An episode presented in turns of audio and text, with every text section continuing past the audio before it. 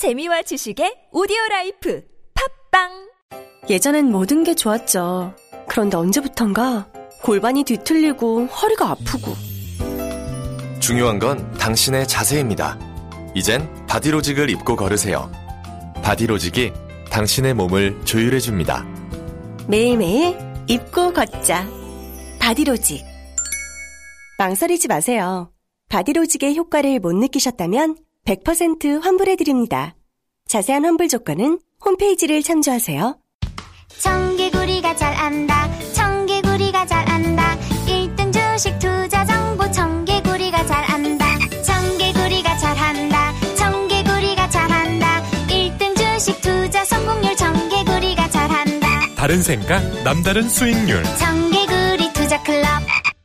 월디 나 여행 가고 싶은데 좋은 여행사 추천해줘 1대1 맞춤 여행부터 특가 hot deal까지 최적의 조건으로 예약 가능한 월디스 투어를 추천합니다. 월디스 투어 혜택이 뭐야? 여행사 마일리지 추가 적립과 CJ 원포인트 사용 및 적립이 되는 여행사는 월디스 투어가 유일합니다. 오케이 추천 고마워 월디 네이버에서 월디스 투어를 검색해보세요. 문의번호 1644-6633. 월디스 투어 좋은 선택이었어 국민 배우, 국민 가수. 대한민국을 대표하는 것에 붙는 국민. 그래서 국민 적금, 국민 보험은 없어도 국민연금은 있습니다. 안녕하세요. 국민연금공단 이사장 김성주입니다. 대한민국을 대표하는 노후 준비 방법, 국민연금. 내가 낸 것보다 더 많이 받습니다. 국가가 평생 지급을 약속합니다. 국민연금, 노후 준비의 기본입니다. 국민이 주인인 연금, 국민연금.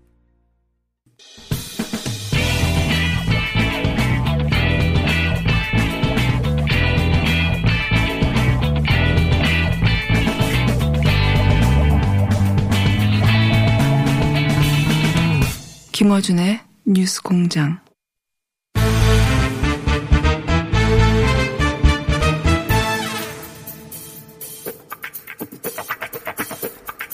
정치 14단이 아니라 한반도 14단 정치구단 민주평화당 박지원 의원 나오셨습니다. 안녕하십니까. 왜 웃으면서 시작하세요? 저보다 지금 못 맞췄다. 이걸 지난주에 잡으려고 하는 거 아니에요? 선수를 치시네. 큰 소리를 치시고 지난주에 이날 열린다 봐라 했는데 또 연이 됐습니다. 무기한. 이 박지원이 말을 예. 북한 김정은 위원장과 예. 미국의 트럼프 대통령이 안 들었어요. 그렇기 때문에 결과적으로 보면은 북미 간의 손해고 어? 이 네. 문제를 해결하기 위해서 문재인 대통령이 지금 아르헨티나를 가신 겁니다. 아, 그런 것도 모르고 이 국제 정세라고 하는 것은 항상 바뀌는 거예요. 아니, 근데 이번에는 될 거라고 지난주에 하셨지 않습니까? 아 저는 틀림없었죠. 그렇지만은 보십시오. 왜냐면 정보가 있었으니까 또. 아, 그 뭐 그러니까 그렇게 이제는 하- 말할 수 있어요. 이제는 말할 수 네, 있어요. 예. 왜냐하면 앤드루 킴이 예. 이제 뭐 오래 전부터 간두겠다고 했고 이번에 네. 확실하게 이번에 와서 얘기를 했는데 미국이 그러면 안 돼요. 아, 미국이 그러면 안 되는 11월 시점이 8일 날 뭐, 뭡니까? 예. 11월 김영철 부위원장 들어와라. 예. 그리고 9일 날 폼페이어 트럼프 대통령은 구라바로 간단 말이에요. 예. 이번에도 28일 날 들어와라. 예. 만나자. 예. 이렇게 해놓고 29일 날 트럼프 대통령 폼페이어는 아르헨티나로 떠난단 말이에요. 아하. 김영철 부위원장으로서는 어떻게 해서든지 트럼프 대통령을 만나야 경제 제재. 완화를 요구를 하고 한 번 밥 먹고 끝날 일이 아니거든요. 그렇죠. 그렇죠. 그래서 폼페이어 대통령하고도 담판을 짓고 폼페오와 대통령 둘 다. 예. 그리고 대통령을 만나서 얘기를 하면은 예. 예, 트럼프 대통령의 성격상 탑다운이니까 예. 어떤 메시지가 긍정적. 메시지가 나올 것 아닌가 이런 기대가 있었단 말이에요. 예. 그렇지만은 저는 북한에다도 되고 자, 잠깐만요. 요 부분, 미국의 책임 부분은 그러면, 어, 정리하면 미국이 일정을 잡은 것이 꼭 트럼프 대통령이 그 다음날 떠나는 일정, 그 그렇죠. 전날 잡는다. 네. 그러니까 미국은 그러면 폼피오 장관만 북한과 만나고 트럼프 대통령은 이런 이유로 못 만난다 하는 그런 일정만 잡는 거군요. 그렇죠. 그러니까 아. 초청은 해놓고 못 할 방법을 북한은 당연히 폼피오 장관 만나고 트럼프 대통령 만, 그 다음 날이나 만나가지고 뭐 친서도 전달하고 얘기도 들어야 되는데. 예. 근데 그러니까 미국의 의도는 폼피오 장관까지만 만나고 트럼프 대통령이 만나는 것은 미국 입장에서는 부담이다. 물리적으로 못하게. 못하게. 그- 네. 그러니까 거꾸로 얘기하면 미국 입장에서는 트럼프 대통령은 요, 요번에는 안 만나게 만들고 싶었던 거군요. 오늘 처음으로 저보다 잘하니까 그냥 다 혼자 하십시오. 딱 그거예요. 그거군요. 딱 그거예요. 어? 그리고 저는 또 그랬어요. 북한 방송에서도 얘기했지만은 안 되더라도 가라. 음. 그런 의도가 있다 하더라도. 아, 그렇죠. 예. 가서 구신을 만들어라. 음. 어? 강하게 우리가 이러한 네 가지 조치를 했는데 예. 한미 군사훈련 하나 연기밖에 안 해줬지 않냐. 그 얘기 또 해라 가서. 예, 하면서 풀어나가자. 이렇게 간곡하게 설명도 하고 좀 압박도 하고 실패하고 돌아오더라도 예. 국제적 여론은 야 미국이 너무 한다. 예. 이런 것을 느끼게 해라. 그런 그런데 저게 이제 북한이 가라. 뭐 솔직히 말씀드려서 좀 경직된 사회 아니에요. 네. 어? 그리고 저는 간곡히 얘기하는 게 김정은 위원장의 임기는 뭐 참 생이 끝나는 데까지 갈수 있다. 이런 네. 게 그, 그쪽 체제 아닙니까? 그렇지만 트럼프 대통령의 임기는 2년, 예. 문재인 대통령의 건 임기는 2년이죠. 3년. 보장된 건 3년. 보장되죠. 예. 아니 그러니까 그 다음에 재선된다 하는 나는 100% 것은 보장이 없죠. 보장이 없죠. 예. 그러니까 트럼프, 김정은, 문재인 이세 정상 때 해결해라. 예. 그리고 서훈, 김영철, 폼페이오 이 세 탑들이 이뤄내야 된다 하는데 문제가 된단 말이에요. 그래서 저는 이번에 아르헨티나에서 김정은 위원장은 거기 안 오니까 예. 예, 한미 정상회담에서 문재인 대통령이 오늘 아침에도 보십시오.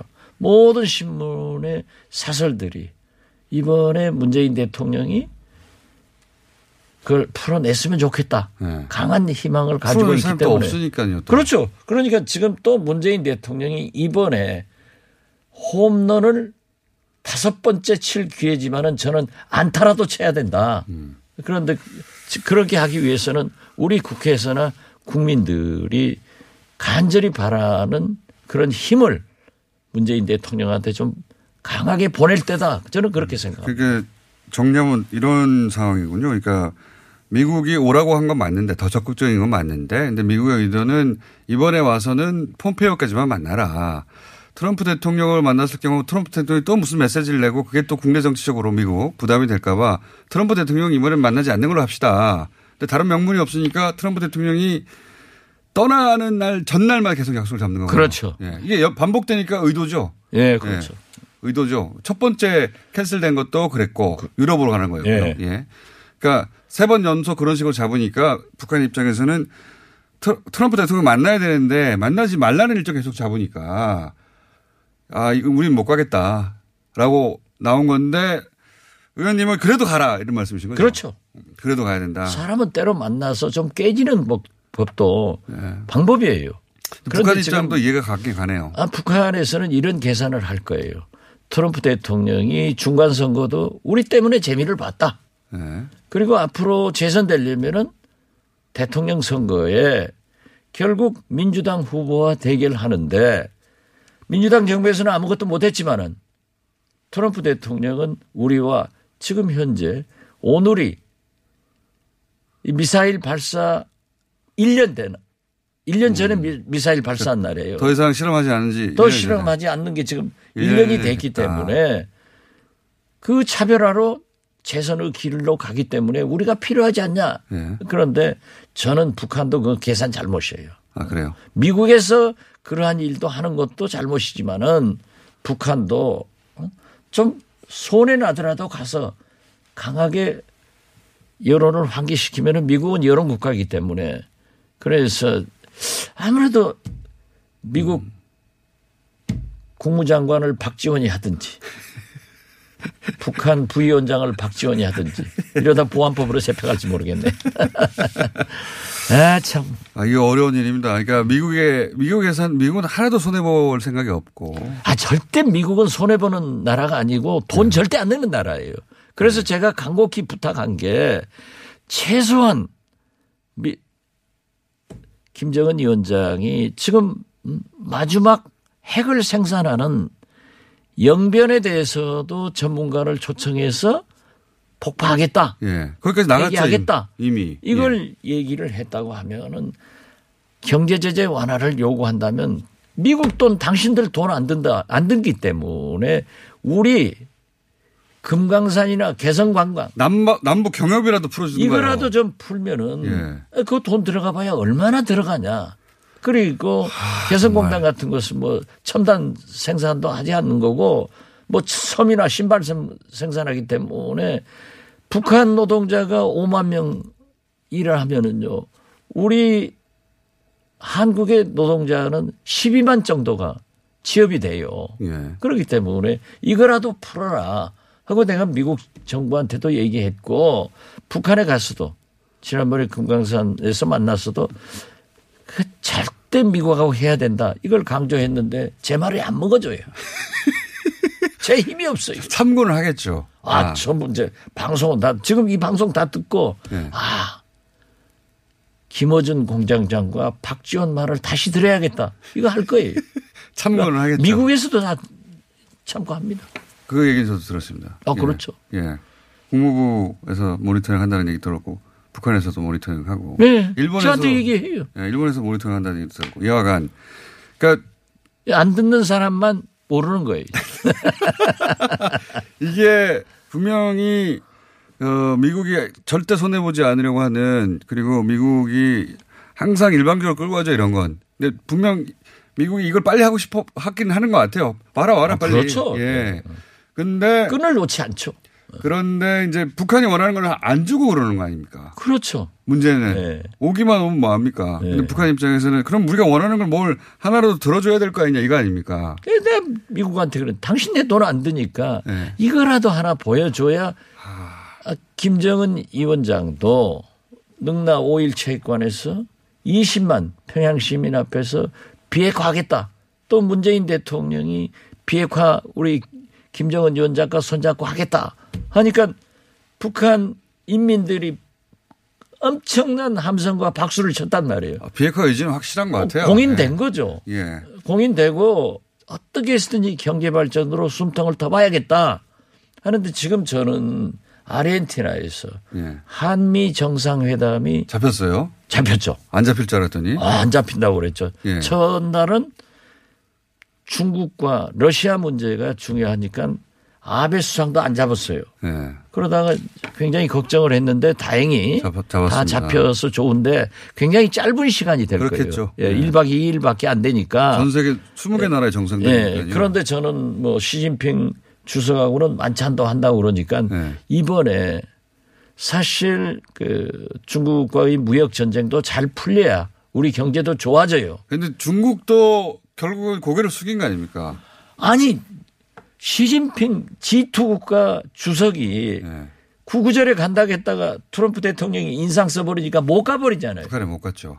예. 그런데 아무 소리도 못 한단 말이에요. 그러니까 우리가 미국의 슈퍼 강국으로서의 그 힘을 예. 알아줘야 돼요. 그러면서 여기는 우리 길을 찾아야 되는데 이게 제가 아주 나쁜 예상입니다만은 만약에요. 미중 정상회담이 성공해버리면은 예. 성공해야죠. 한편으로 성공해야 한편으로는 한편으로는 대북 제재 강화가 지금 음. 중국이 그런 걸 요구하겠죠. 하죠. 미국은 중국한테 더 강하게 압박하라고 요구하겠죠. 더 압박하죠. 왜냐하면 중국이 제재를 풀어주니까 북한에 여유가 생겨서 지금 협상에 임하지 않는다 이렇게 생각하니까 그렇더라도 김정은 집권 7년간 경제가 성장하다가 작년에 마이너스 3.5% 성장했다. 마이너스 성장이다. 아, 북한에서요? 예, 북한이. 아, 그래요? 경제가 지금 죽을 지경이에요. 음, 그런데 그건 금년에는 더. 나쁠 거예요. 그런데 만약에 압박하면 그럴 수도 있죠. 예. 이 미중 정상회담 잘 돼야죠. 그래야 우리가 수출도 잘 되고 하니까. 네. 한편 하면은 중국이 제재에 더 강하게 나가면은 그 남한 경제 입장에서 그게 풀리는 게 좋은데 네. 그, 그 남북 관계 혹은 북미 관계를 생각하면 이제 중국이 더 제재를 북한에 대해서 강하게 하면 북한이 더 입지가 줄어든다. 그렇죠. 그러니까 트럼프 대통령은 내가 예. 이렇게 강한 제재 압박을 해서 김정은이 나왔으니까 차제에 더 압박을 한다. 예. 그런데 그것도 맞아요. 예. 맞기 때문에 김정은 위원장도 저는 외교란 게 뭡니까? 힘과 국익이에요. 그러니까 시진핑처럼 음, G2 국가인 평양 가지 말아야 돼. 안 가고 아무 소리 안 하고 있잖아요. 자존심이 상했겠지만 갈 수 없는 거죠. 아니 힘과 국익이라니까. 미국이 더 세니까. 예. 예. 저하고 지금 공장장하고 싸우면 제가 지잖아요. 왜냐하면 공장장은 매일 마이크를 가지고 박지원 나쁘다 하고 지저대면 저만 손해란 말이에요. 예. 그래서 이게 참 그런 건데 이 북한도 이제 정신 차릴 때다. 절대 제가 또 그 얘기했어요. 정신 차린다기보다는 실리적 계산을 해야 할 때다. 아 그렇죠. 예. 이제 그런 의미 잘 알아들어요. 그렇게 얘기해도 북한 관계자가 지금 알아들으시라고 계속 얘기하시는 아니 거 아닙니까? 글쎄요. 예. 그러니까 우리가 케미가 맞지. 그래서 말이죠. 예. 이 둘이 하는 걸 굉장히 재밌게 듣는다고 그래요. 그러니 북한이 거듭 말씀드리지만 이때를 잡아라 이거예요. 이, 이때를 잡으라는 건 저도 네. 대공감합니다. 문재인 예. 대통령과 언제 이런 적이 있었나요? 트럼프 대통령을 잡아라. 어, 그리고 원하는 것을 해, 해주고 네. 어차피 비핵화 간다고 하면은 경제 협력을 빨리 받아내라. 이거 어떻게 그 소위 경제 제재 완화 일부라도 뭔가 미국이 내줘야 하죠. 아니 글쎄 그러니까 예, 어떻게 지금 현재 합니까? 영변 아, 미국 그 깡패는 현재 깡패예요. 핵시설 핵을 생산하고 있다고 하는 것에 대해서 확실한 공개적 그 입장을 밝히지는 않았어요. 그런 의사만 내놓았지. 그렇기 때문에 미국한테 예. 우리가 지금 현재 핵시설 생산하는 것을 당신들 전문가를 초청해서 폐기하겠다 예. 하면은 트럼프 대통령으로서는 핵 확산, 예. 확산이란 말 못 알아들을 거예요.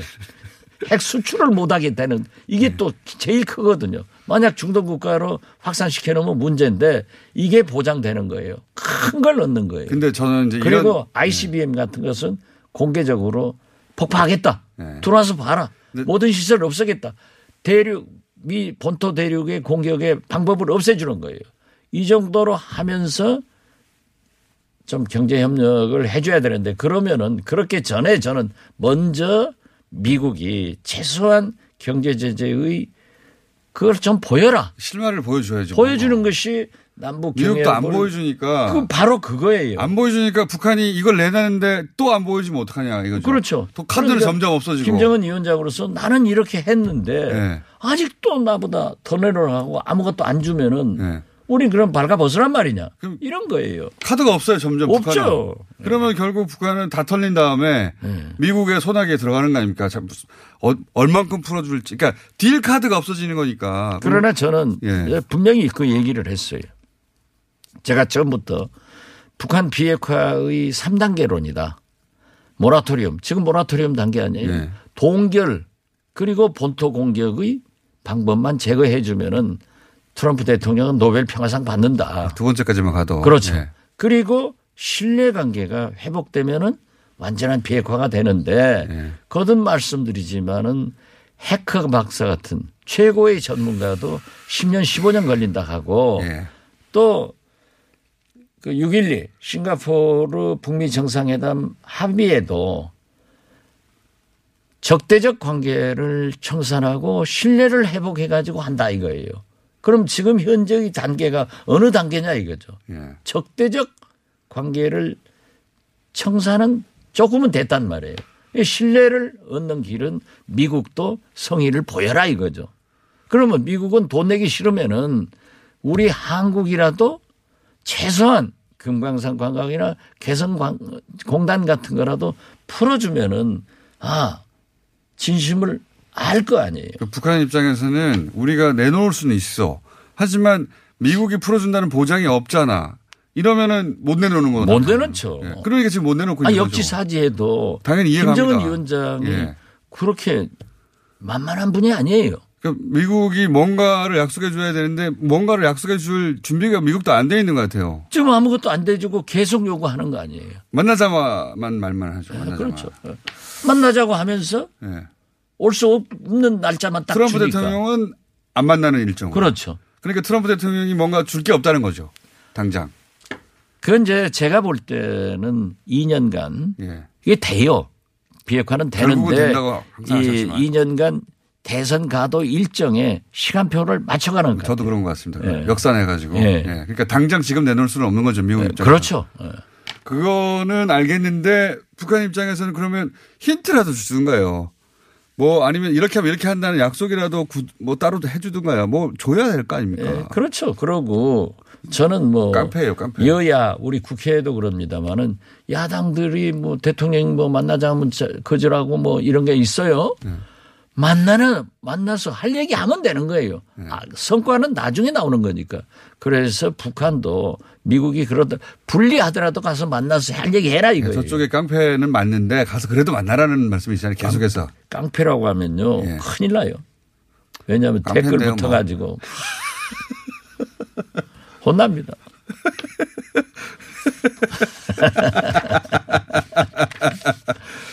어, 하여튼 그러면 힘으로 힘으로 누른다고 하죠. 어, 미국이 힘으로 누르는 건 확실한데. 그렇죠. 미국이 예, 힘으로 누르죠. 확실한데 그럼에도 불구하고 돌파를 하, 기 위한 방법 그래도 여기에서 계속해서 나가라는 말씀이잖아요. 그렇죠. 북한한테. 예. 왜냐하면 다른 방법이 없으니까요 지금. 없죠. 예. 아니 그래서 거듭 말씀드리지만 김정은 위원장이 문재인 대통령, 트럼프 대통령 임기 동안에 해라 이거예요. 그건 뭐 예. 맞습니다. 그리고 예. 또 제재가 압박이 계속되고 미중 정상회담에서 진짜 잘 돼 버리면 더 강화될 테니까 이제 언제까지 자기 인민들을 후퇴시키는 경제는 있을 수 없다. 미국은 자기 하고 싶은 대로 언제나 하기 때문에. 예. 자, 어, 어려운 국면이긴 한데 결국 풀리겠지만 그, 어, 해법은 또, 또다시 문재인 대통령이 트럼프 만나서 이제 이렇게 이렇게 잘 풀어보자고 얘기하고 구- 약속을 받아와야 되죠 또. 예. 뭔가를.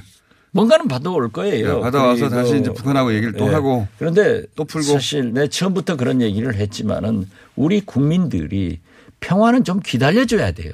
예. 당장 해내라. 이게 문제인 거예요. 아, 그렇기도 한데 답답하기도 하고요, 동시에. 그렇죠. 예. 의원님도 답답하긴 하시잖아요. 저는 보이니까 안 답답합니다. 오늘은 아, 다른 거 얘기 못하고 여기까지 해버렸네요. 오늘 여기까지 하겠습니다. 어, 예언이 틀렸지만 이- 틀린 것은 내 잘못이 틀린 아니다. 게 아니다. 내 잘못이 아니다. 내 말을 안 들었다. 그러니까요. 민주평화당의 박지원 의원이었습니다. 감사합니다. 네, 감사합니다.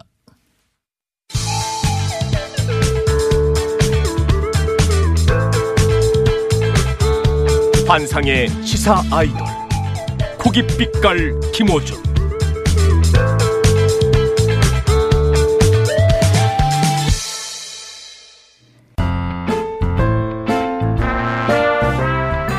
안녕하세요. 모자 요원 헨리입니다. 저는 올 겨울 특별한 미션을 수행합니다. 제가 직접 뜬 모자와 약품을 아이들에게 전달해야 합니다. 자, 시간이 얼마 남지 않았어요. 신생아 살리기 캠페인 검색하세요. 모자 요원 헨리와 함께 모자 뜨러 갑시다. Save the children. Save the children.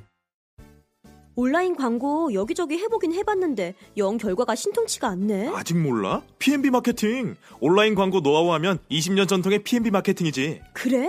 아니 근데 요새 그 팟캐스트 광고도 많이 하잖아. 효과가 좋다고 하더라고. P&B 마케팅이 바로 그 팟빵 광고 전문이야. 정확하게 콕 집어서 광고 기획에서 제작까지 해준다니까? 이거 지금 바로 연락해봐야겠는데? P&B 마케팅 고마워. P&B 마케팅 광고는 결과로 말합니다. P&B 마케팅을 검색해보세요. 안녕하세요. 배우 박진입니다. 추운 날씨만큼 난방비 걱정도 많이 되시죠? 제가 난방비 아끼는 꿀팁 하나 알려드릴까요? 그건 바로 보일러를 열효율 높은 친환경 보일러로 바꾸는 거예요. 열효율 높은 친환경 보일러는 연간 13만원 정도 난방비를 절약해주고 최대 5만원의 서울시 에코마일리지도 받을 수 있대요. 거기다 미세먼지와 온실가스 배출을 10분의 1로 확 줄일 수 있다니. 우리 집 보일러, 여효율 높은 친환경 보일러로 바꿀 만하죠? 아참, 12월까지 교체하면 10만원 할인, 12개월 무이자 할부. 아시죠? 자세한 내용은 120 다산 콜센터로 문의하세요. 이 캠페인은 서울특별시와 함께합니다.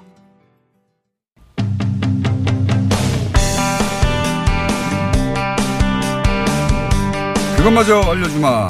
몇 밑에? 권순정 실장입니다. 네. 자, 오늘 여론조사 결과 기다리는 분들 많았을 거예요. 예. 왜냐하면 지난주에 드디어 50% 간당간당 했었는데. 그렇습니다. 그렇죠? 네.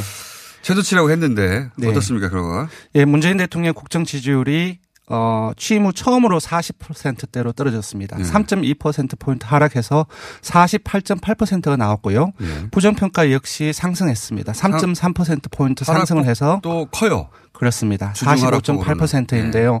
한3% 정도 되면 주간 단위로 3%포인트 왔다 갔다 하는 거는 좀 상당폭 그렇죠. 어, 이동이 있었다라고 봐야 될 걸까요? 그동안의 하락폭이 뭐 네. 1% 1% 내외에 왔다 갔다 하다가 네. 하락폭도 폭이지만 좀 어, 상황이 안 좋다, 어렵다는 것이 네. 지금 어, 65.3% 그러니까 평양 남북 정상회담 직후에 다시 그 정도까지 올랐거든요. 60% 네. 중반으로. 그 이후에 9주째 연속으로 하락세가. 이어지고 있습니다. 그러니까 이런 경향성들을 봤을 때 지금 상당히 국정 운영을 하는 데 있어서 어려움을 겪고 있다라고 봐야 될 것 같아요. 네. 그리고 이제 그 하락의 질 내용도 문제인 것 같아요. 누가 네. 어떤 지점에서 맞습니다. 그래서 좀 비교를 해봤습니다. 그래서 일단은 이제 뭐 긍부정 평가가 조금 말씀드렸다시피 아주 이전에는 불과 두달 전에만 해도 부정평가보다 두 배 이상의 긍정표가 높았는데 이제는 음. 오차범위 내로 3% 포인트 포인트로 이- 내로 줄어들었습니다. 이것이 지지율 예. 자체보다 네. 더 중요한 것은 네. 부정적인 평가가 네. 긍정적인 평가에 그 거의 거- 근접했다. 네. 그거죠. 그래서 일단 9월 4주차. 근데 그때 하고 이제 요번에 나왔던 것을 비교를 해 봤더니 일단 다 떨어졌습니다. 그래서 뭐 이영자는 전 아닌 것 같아요. 다 아, 떨어졌 20대. 예, 예. 방금 박지원 예. 나가신 박지원 의원이 만드신 표현이다 이영자. 예, 이영자는 20대. 아니고요. 이제 50대 분석을? 해보니 50대? 예, 분- 분석을 해보니 다 떨어진 중에서 하락을 주도한 계층이 어디냐면 중도, 보수층, 중도층 그리고 보수 성향의 유권자가 좀 밀집, 밀집, 밀집되어 있는 영남, 충청, 충청도, 충청도도 그렇거든요. 그리고 50대 이상 자영업, 주부, 주부도 마찬가지로 보수 성향의 유권자들이 많습니다. 노동직도 그렇고요. 그래서 이들 계층에서 어, 하락이 주도가 됐는데 특히 어 정부 여당의 아픈 지점은 중도층입니다. 예. 그러니까 중- 왜냐하면은 네. 결국은 어, 뭐, 어떤 그 세력이든 코어만으로는 집권할 수 없고. 그렇습니다. 중도를 어떻게 잡냐가 예. 문제인데. 네. 문재인 대통령 핵심 지지층은 중간에 코하는 사실상 3, 40대 사무직, 네. 어, 이런, 어, 그리고 진보층, 그리고 중도층도 일부는 있지만 이제, 이제 그 핵심 지지층은 들어가지 않고요. 핵심 지지층은 크게 안 움직였어요, 보니까. 예, 그래서 주변을 감싸고 있는 그러니까 주변을 감싸고 있다는 것은 어느 때라도 무슨 일이 발생을 하면 이탈할 수 있는 유동적인 계층을 의미하는데 그 유동적인 계층 중에 하나가 중도층이고 현- 중요하죠. 예, 지금까지 핵심 코어를 감싸 고 두텁게 감싸고 있었는데요. 이 중도층이 지금 하락이 되어서 부정평가가 긍정평가를 음. 앞서기 시작을 했습니다. 이거는 뭐, 뭐, 오랫동안 지속됐던 올해 내 경제 네. 지표에 대한 공세 또 네. 실제 나쁜 지표도 있고요. 네, 그래서- 그리고 네. 어 그리고 이제 그 북미 그 비핵화 협상도 교착 상태이기도 하고요. 네, 네, 이 부분 예 북미 비핵화 교착 상태 그 자체로 영향을 미치는지 안 미치는 긍정 요인이 없는 거죠. 예, 예. 예. 경제가 이렇게 어려운데 뭐 남북 경협이라든지 여타의 그런 부분들 퍼주기들 이런 부분들 공사가 겹쳐가지고 부정적인 인식을 계속 확 어, 확대시키는 그런 어떤 어, 요인으로 작용을 하는 거죠. 갑자기 경제 지표가 지난 일주일에 더 악화되거나 네. 또는 북미 협상이 갑자기 더 나빠진 게 아니라 네. 그러면 일주일 상간에 최근에 한 일주일 열흘 사- 상간에 네. 핵심적인 그 이슈는 뭐냐? 저는 뭐 이재명 봐- 맞습니다. 논란인 것 같습니다. 분석을 해보면 예. 이재명 논란과 내- 지지층 내부의 갈등이 어, 요인을 미쳤다고 생각하는데요. 이것이 어떻게 영향을 미쳤느냐? 그러니까 이 내부 갈등이 여권 전반에 대한 불신으로 좀 확대가 되었고 이게 이제 중도를 떨어져나가게 그래서 거죠. 네. 지금 아직까지는 뭐 어떤 사안이 어떻게 결정 나지는 않았기 때문에 핵심 지지층한테는 영향을 미치지 않는데 주변에 약하게 이제 지지하는 사람들이 좀 환멸감을 느끼고 불신감을 계속 주고 있는 거거든요. 그러니까 그리고 언론 노출도도 상당히 이 부분들 많고 정치 혐오죠. 예, 그래서 좀 이런 부분을 해서 주변 지지층이 지금 이탈하고 있고 이 영향이 상당 부분 된다라고 생각이 듭니다. 이건 이제 그 내부에서는 그, 그 해당 지지층 내부에서는 안 보이는 거고요. 왜냐하면 잘 안 보이죠. 지금 그게 다 꽂혀 있기 때문에. 네, 친박 비박 우리가 이제 과거 사례를 보자면 친박 비박의 갈등이 고조됐을 때 네. 결국 피해자는 박근혜 전 대통령이었어요. 결국은. 그렇죠. 그렇죠. 지금 되돌아보면 네, 그리고 맞습니다. 그때 이제 그러면서 더 순결하게 만든다고 그 그쪽 내부 논리로는 그 진박 간별을 했죠. 아, 맞습니다. 네. 진박 간별. 그 총선 이제 공천 과정에서 진박 간별이 사실상 그 더, 박근혜 대통령에게 충성하는 사람을 더 골라내겠다고 하는 네. 그래서 박근혜 대통령을 어 에게 덜 충성하는 자들을 쳐내는 것이 네. 그들의 그 내부적으로는 논리가 성립되지만 그 약한 거를 형성하는 중도 입장에서 보자면 네, 네. 어, 그 그렇죠. 관점에서 보자면 박근혜 정부의 몰락은 그때 시작된 겁니다. 네, 그렇습니다. 네. 그러니까 이 프레임을로 차용해서 이 사안을 바라보자면 네. 약한 고리에 있는 중도층의 입장에서는 네. 친박 비박처럼 또는 진박 간별처럼 그런 프레임 속에 이 사안이 들어가는 거예요. 예, 그래서 이재명 논란하고 그 지지층 내부의 갈등이 어 그게 이제- 경제 문제처럼 아주 근본적인 문제는 아니지만 지지층 이탈을 가속화시키는 데 그러니까 중도의 입장에서 보자면 이게 정치 혐오를 부르는 사안인 겁니다. 야, 그렇습니다. 똑같구나. 네. 네. 예. 그래서 지금 시간이 없는데요. 그래서 숫자를 불러 주시죠. 예, 민주당 역시 떨어졌습니다. 1.6% 포인트 하락해서 37.6%이고 역시 네. 구 9주째 하락 중에 있습니다. 그러면 중도에 떨어지는 사람들이 어디로 갈 것을 찾아가야 되니까 네, 네, 맞습니다. 한국당이 또 상당히 있겠죠. 예. 그래서 한국당은 26.2%. 이거는 3.3% 포인트 올랐습니다. 이거는 태블릿 사건 직전으로 돌아간 겁니다. 이제 맞습니다. 그러니까 예. 태블릿 사건 직전에 10월 3주차였는데 그때 29.6%를 기록했습니다. 근데 그 입장에서는- 이후에는 네. 한 번도 25% 선을 넘지를 못했고 그러니까 태블릿 사건 우리- 우리가 말하는 네. 최순실 게이트 이전으로 지지율을 회복했다는 것은 한국당 입장에서는 절호의 찬스가 이제 온 겁니다. 예, 물론 이제 잘해서 환골탈태를 한 게 없기 때문에 잘해서 네. 오른 건 아니고 지금 여권의 문제들 경제 이 문제 때문에 한 두 달 동안 제가 볼 때는 무당층으로 어 이제 여권을 그렇죠. 지지하다가 이제 있다가 지금 이제 그, 그 무당층에 있던 분들이 지금 한국당으로 좀 일부 결집을 하는 양상이 나타나고 개별 사안에서. 특별히 잘하는 건 없습니다. 네, 그래서. 반사이익의 성격이 높습니다. 네네. 그러니까 한국당도 절호의 찬스이자 이 약한 고리가 되돌아온 것이 안정적이지 않기 때문에 네. 한국당 입장에서 어떻게 하느냐가 크게 중요한 사안인 거죠. 네, 그렇습니다. 시점인 것이고. 네, 정의당은 0.6%포인트 하락해서 8.2%, 바른미래당은 횡보를 했습니다. 0.1% 포인트 하락해서 5.9%, 어, 평화당은 모처럼 3%를 회복했습니다. 0.3% 포인트 상승을 해서 3%가 나왔고요.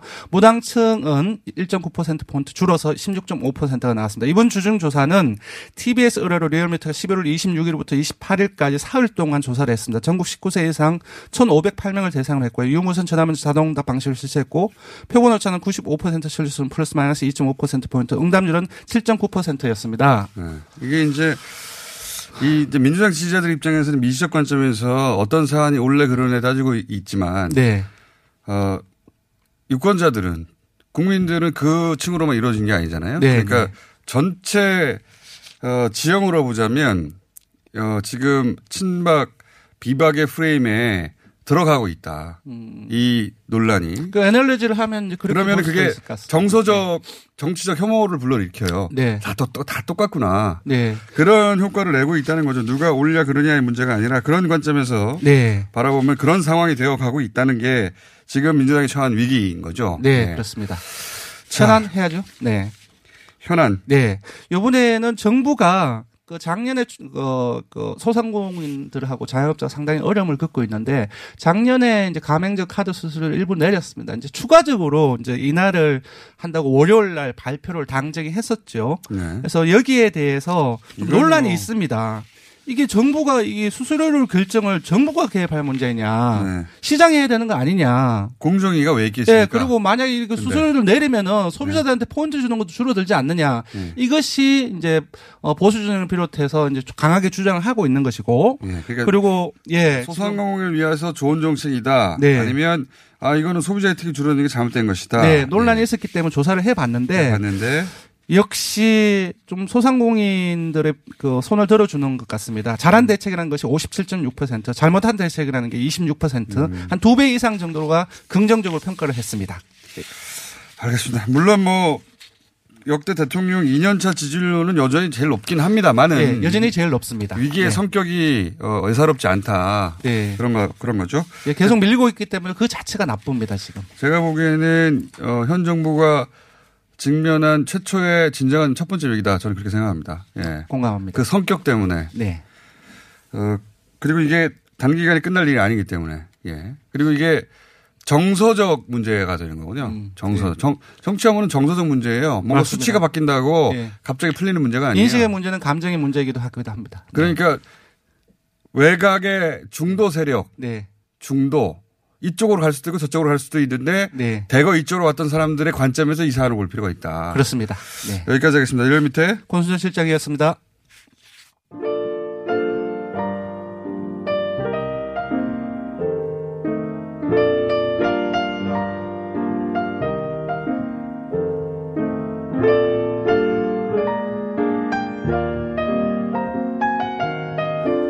자 불친절한 S. 아 기사님들 정말 많이 보내시네. 이제 다 불러드릴 수 없을 만큼. 서수원에서 강남 가는 3,300번 기사님. 네.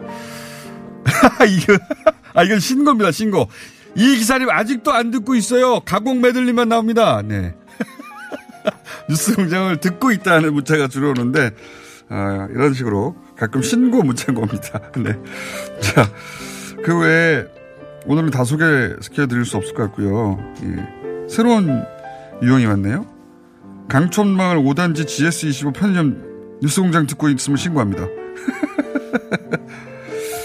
자, 어, 그 외에 진선미 장관에 대해서 흥해라 라는 문자도 왔다는 걸 알려드립니다. 네, 여기까지 하겠습니다.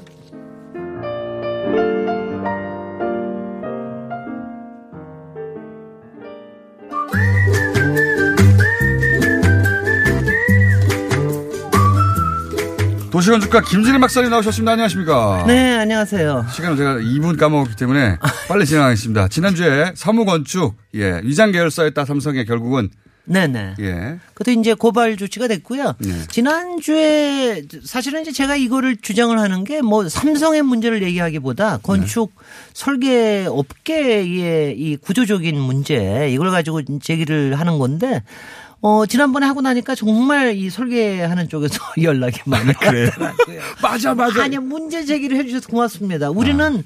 50년 동안을 알고 있던 건데 79년부터 이미 업계에서는- 알고 업계에서는 알고 있던 게 40년 지나가지고 이제 그런 게 나오는 게 이래 이래 이게 이럴 수가 있냐? 그렇죠, 그렇죠. 그 삼성이라서 그래요. 그게 삼성 아니 근데 삼성만이 아니고 단 다른 계열사들 다른 기업들도 좀 그런 문제가 비- 비슷하게 있거든요. 어쨌든 삼성이 그걸 하기 그러니까 때문에 삼성이 나서서 그런 걸 하니까 잘 커버가 되는 그러니까 거죠. 삼성이 그걸 하기 때문에 네. 딴 데를 잡으려면 삼성부터 잡아야 되니까 못 잡아서 다들 내버려 두는. 거예요. 예. 그래서 이제 제가 이 김에 뭐 설계업계 솔직히 이제 지금 이 얘기가 이렇게 일반 대중들이 이렇게 관심 네. 그래도 있어 하는 얘기는 싶어요. 아니지만 예. 그렇지만 알, 알아야 될 일입니다. 예. 그러니까 왜 그러면 사무건축 같은 위장 계열사 운영을 했느냐. 예. 아까 지난번에 얘기하는 건 쓰- 쓰기 편해서 예. 있지만 사실은 그것보다는 더 일감을 따기 위해서입니다. 따기 위해서라면 근데, 그러니까 근데 이제 왜 일감을 그럼 큰 거 가지고 딸 수 있느냐. 예. 뭐 우리가 보통 설계자를 정할 때 몇 가지의 방, 방침이 있습니다. 예. 어, 어떤 걸 맨 처음에 하- 하시겠어요? 제- 제일 많이 하는 게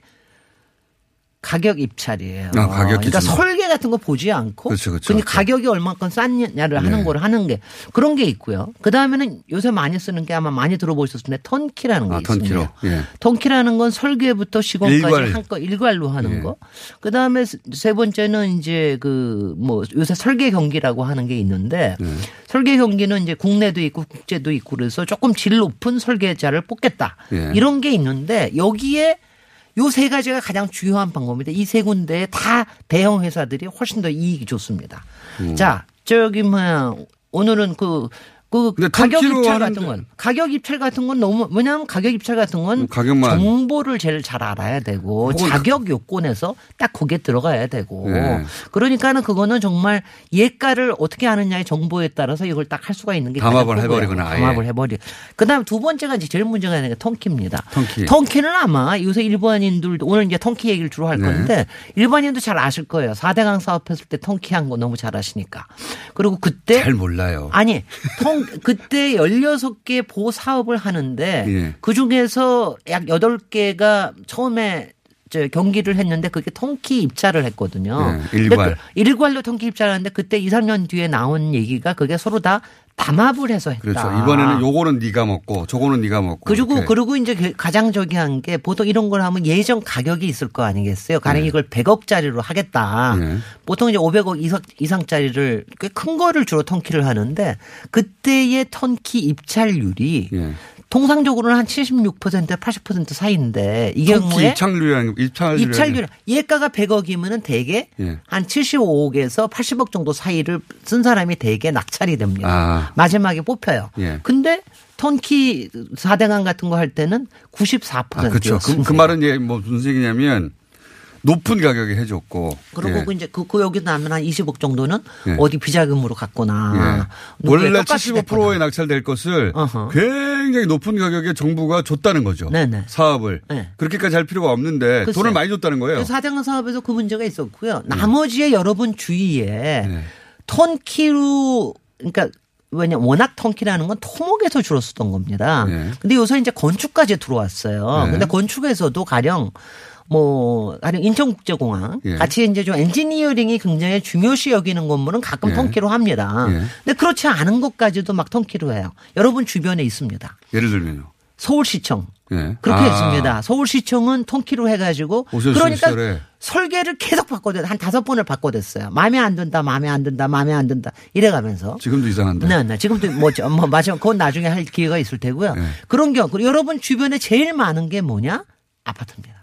어. 아파트는 솔직히는 턴키라는 이름을 붙이지는 않아요. 네. 근데 그게 실제로 시, 저기 되는 게 시행사를 시행사가 시행사를 정하면 시공사를 정하잖아요. 네. 그러면 시공사를 정할 때 뭘 가지고 들어가면 설계안을 가지고 들어옵니다. 예. 가격과 설계안을 같이. 그러니까 여러분들 지금 조합에 뭐 하시는 분들 여러분들이 다 통계 발주업자입니다. 예. 그러니까 그렇게 되면 무슨 문제가 있느냐. 무슨 문제가 생기는 거예요? 아? 무슨 문제가 원래 있느냐. 턴키는 그 발- 일감을 주는 사람 입장에서는 관리가 좋잖아요. 관리하기 좋아서 하죠. 그렇죠. 여러 회사가 개별 계약하지 않고 네. 한 놈한테 다 몰아준 그리고, 다음에 그리고 설계부터 네. 시공까지 다 알아서 하니까 그렇죠. 나중에 책임 묻기도 좋고. 그래서 하는 건데 그런데 이제 그렇게 문제입니까? 되면은 뭐냐면 그 안에서 예. 이제 일단은 저기 하는 게 그 안에서 견제가 잘 이루어지지 않는다는 거. 어. 그 다음에는 안이 아니라 가격 위주로 된다라는 거. 어. 뭐좀 일- 뭐 말하자면 좋은 질보다는 뭐 편리성 위주로 된다라든가. 어, 실제 일하는 사람을 관점에서 보자면. 그 안에서는 예, 이노베이션이 잘 아니라 이런 게 이제 계속 가끔가다 이런 게 생기는 건 좋은데 네. 이런 일이 음. 그냥 파다해지면은 이노베이션이 안 일어나는 거예요. 그 안에 혁신이 안 일어납니다. 맨날 똑같은 아파트가 나온다. 그러니까 말하자면. 똑같은 아파트가 일어나는 이유 중에 하나도 그겁니다. 아, 그겁니다. 그게 가장 커서 그래서 이제 제가 오늘은 다음 주에는 그래서 생긴 게 설계 경기를 하는 건데 네. 설계 경기에 생긴 문제도 뭐 이제 문제는 또 그 나름대로 설계를 있습니다. 경쟁으로 공모 경제를 거. 공모로 하는 거. 근데 네. 이제 그거 자체도 문제가 있어서 최근 얘기를 해드릴 텐데 제가 오늘은 이제 꼭 강조하고 싶은 거는 네. 1분 내에 하여튼. 가격 입찰이라는 거는 확실하게 문제가 있다는 건 아시겠죠. 가격만으로는 한다는 건 그거 하는. 거죠. 이것도 네. 고쳐야 되죠. 질이 안 나오니까 거기서. 그다음에 턴키라고 하는 게 이게 편하기 때문에 관리하기 좋아서. 한다. 근데 그거 자체가 그 사실은 실제적으로 설계의 질을. 계속적으로 떨어뜨리는 일이 되고 그래서 여러분들이 불만스러워하는 여러 가지 문제가 생기고 있는 것이다. 똑같은 공장 제품이 막 찍히듯이 건물에 그래서 나온다. 그런 그리고 그러니까 아닌 게 아니라 큰 회사들이 자꾸 생기면서 자기네들끼리 담합하고. 짬짬이 해먹고 이러는 거다. 소위 건축의 우리나라의 다양성, 네. 실험성 혹은 와 하는 건물이 안 나오는, 안 나오는 이유가 제도적인 이유입니다. 이유가 네. 바로 이렇게 네. 턴키로 하기 때문이고 그렇게 하기 위해서 이걸 위장 계열사로 숨기고 있었다. 숨기고 있는 거. 이게- 왜냐면 이게- 자기들끼리 짬짬이 하려고. 쉽 짬짬하기가 쉽고요. 아. 그러면 떡값도 좋고 비자금도 좋고 좋거든요. 김진애 박사님이었습니다. 안녕. 내일 뵙겠습니다. 안녕.